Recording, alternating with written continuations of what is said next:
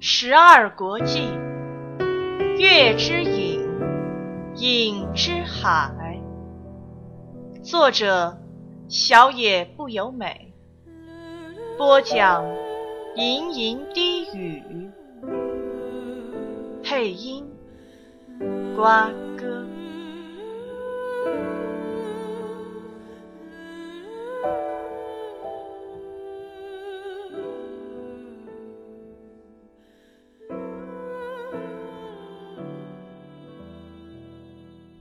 从那以后，他又开始继续着餐风露宿的旅程，不知不觉就沿着大路到了下一个城镇。可是身上没有钱，既不能投宿，也不能吃饭。虽然应该可以进城，像难民一样睡在城墙下，但一方面有守卫在城门口站岗，一方面杨子再也不能忍受混杂在大批人群中的痛苦。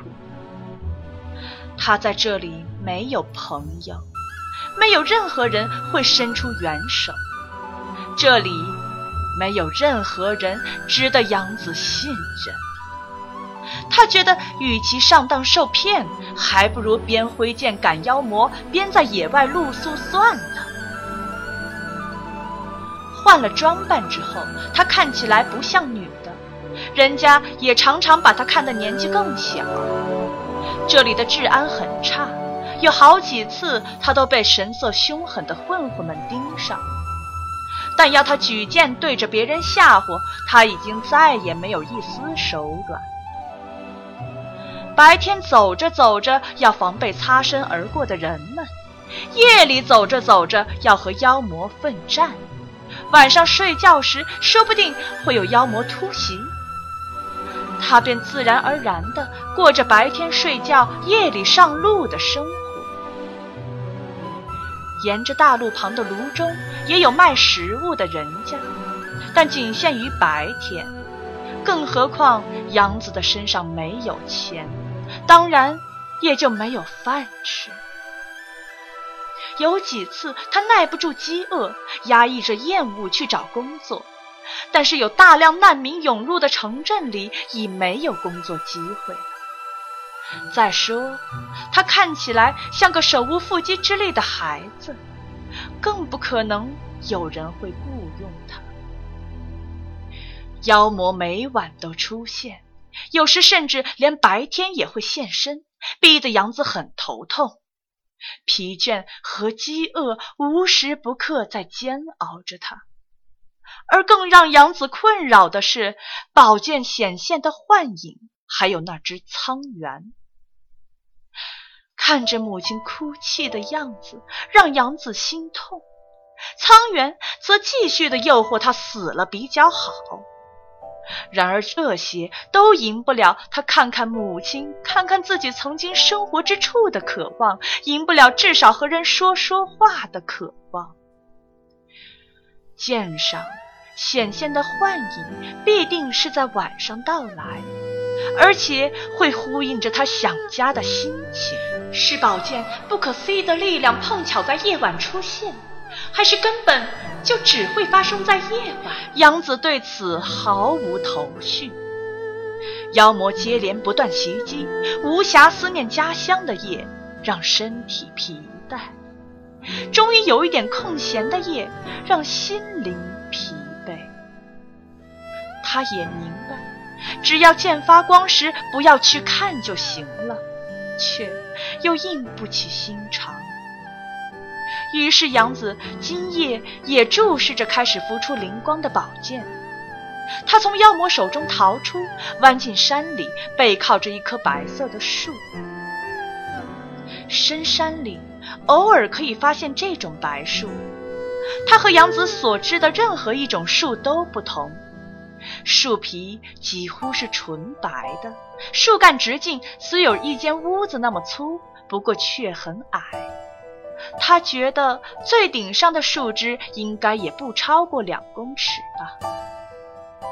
没有叶子的树枝低地垂到地面，细虽细却极为坚韧，即使用剑也砍不断，简直让人以为这是棵用白色金属做出来的树。枝上长着黄色的果实，像被焊接上去一样，拔也拔不下来。白色枝桠即使在黑夜里看来都是光亮洁白，要是有月亮就映得更加雪白了。杨子很喜欢这种树，树枝虽然低矮，不过拨开钻进树干旁，树根上就有个可以坐下来的空位。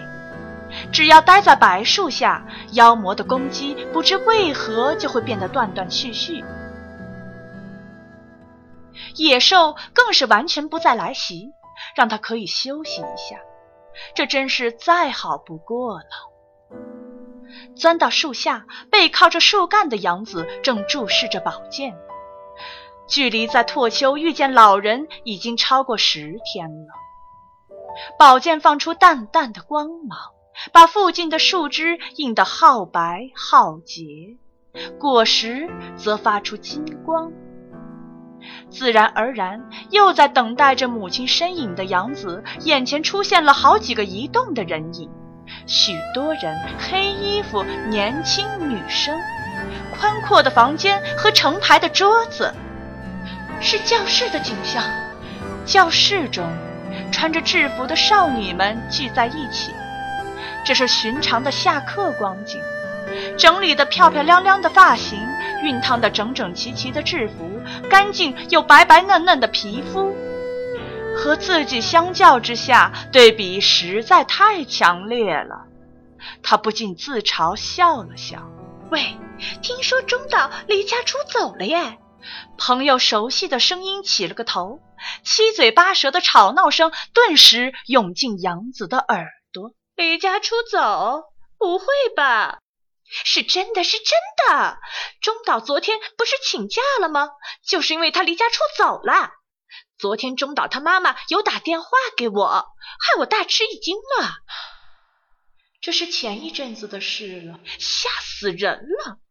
他是班长哎，果然，人家说外表正经的人背地里才不知道在搞些什么花样呢。说的也是，杨子觉得更好笑了。这和自己的处境简直风马牛不相及。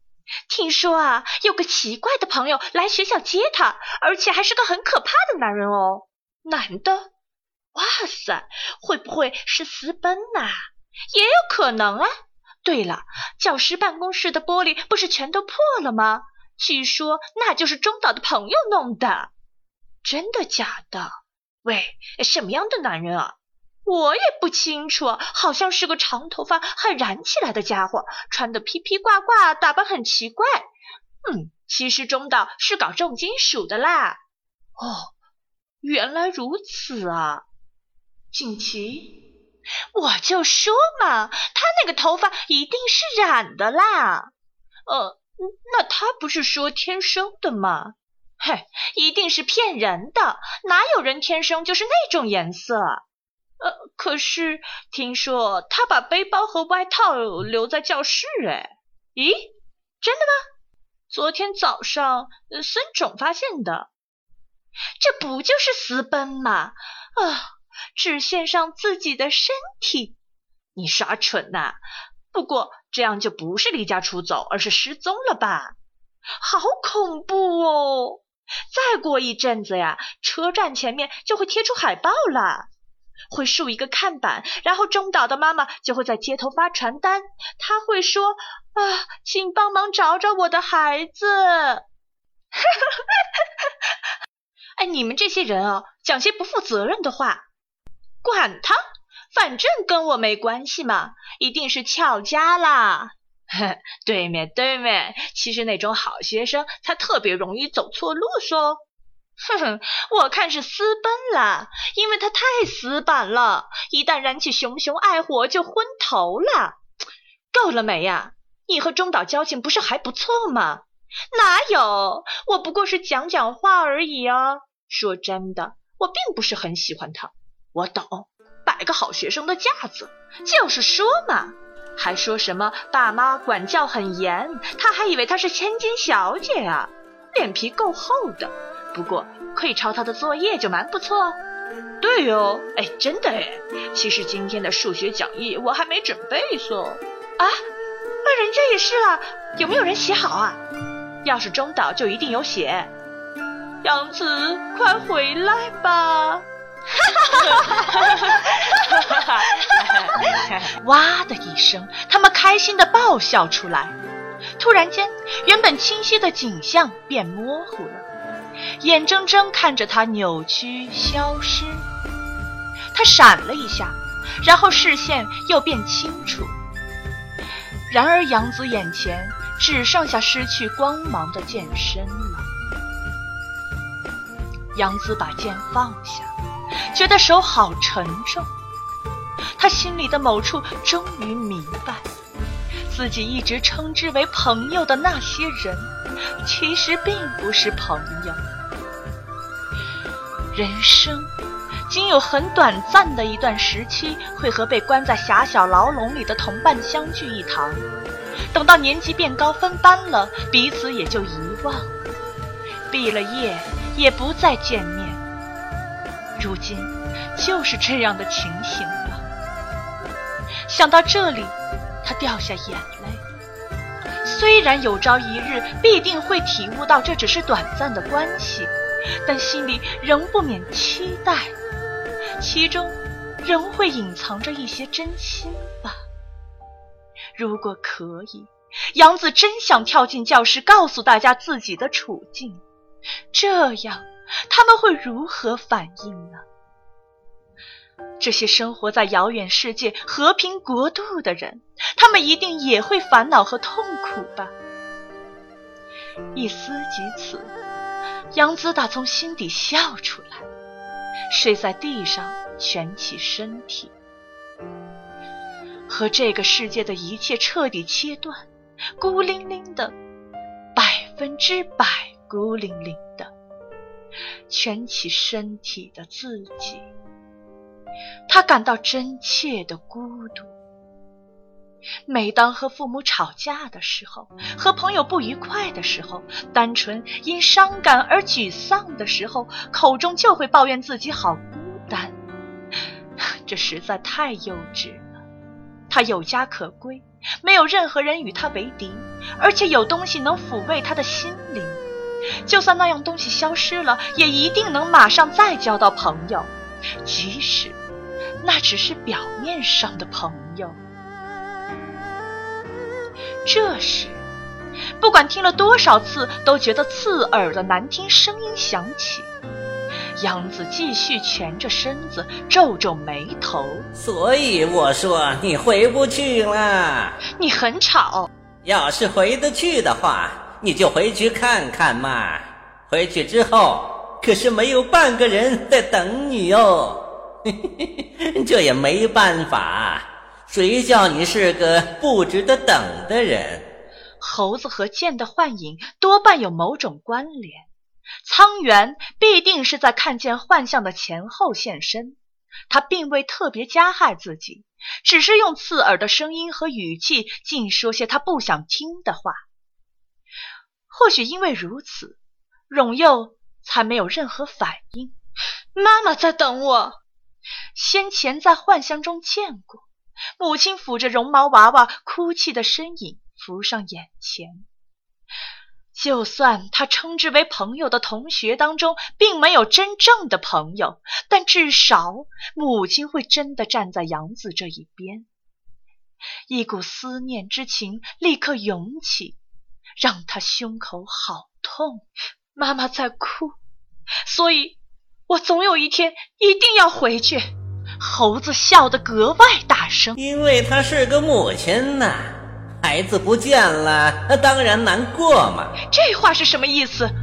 杨子抬起头，只见短短杂草覆盖的地面上，苍原的头就出现在触手可及的地方。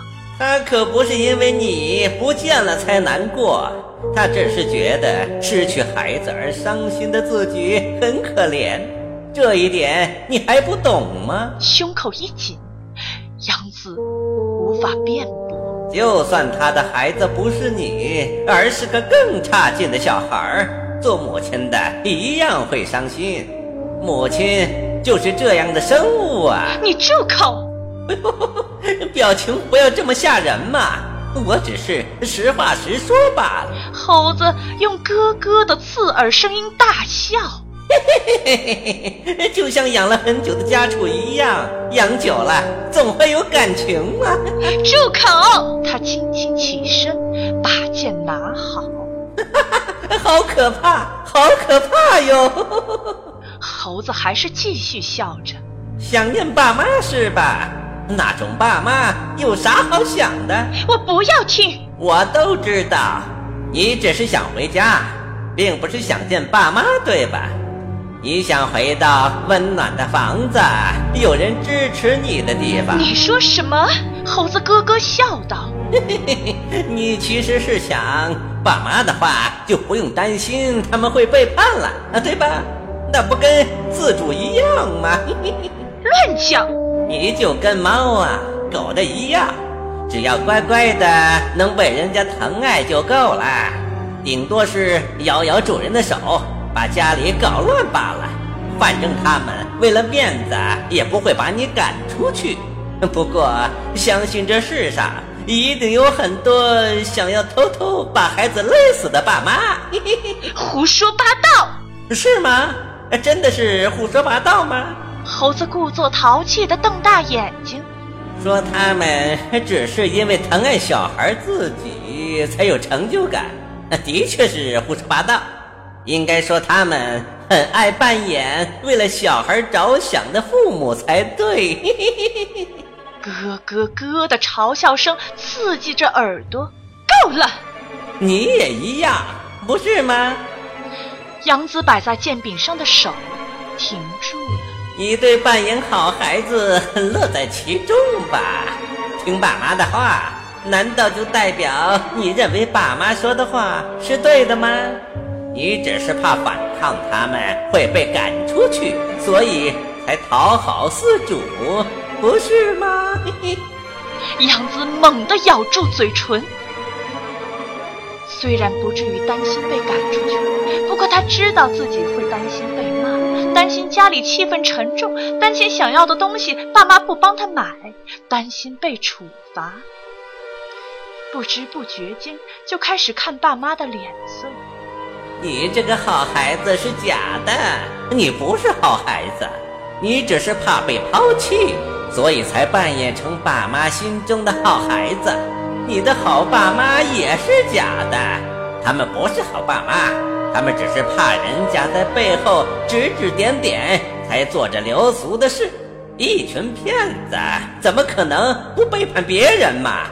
迟早你会背叛父母，父母也一定会背叛你。人不都是这样吗？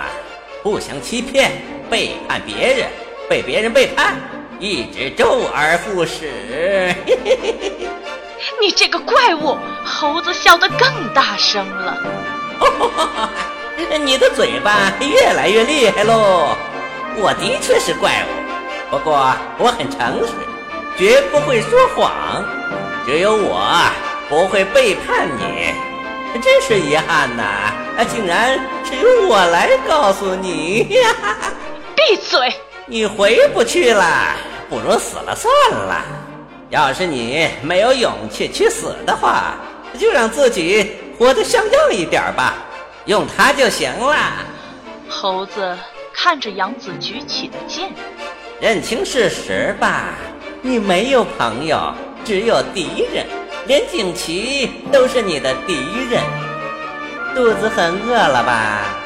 想要过像样一点的日子吧？用它去吓吓人就行了。少废话！反正每个人手上拿的都是肮脏钱，依他们交一点出来就行了，这样你就可以过更好的生活了。他把剑对着咯咯笑的难听声音向下一挥，但是那里已经不见他的踪影，只有嘲笑声在黑夜中渐渐远去。杨子抓着泥土，然后他发现有某种东西滴落在如爪般弯曲的指缝间。本集播讲完毕，欢迎大家继续收听由吟吟低语和瓜哥共同播讲的有声小说《十二国记》，月之影，影之海。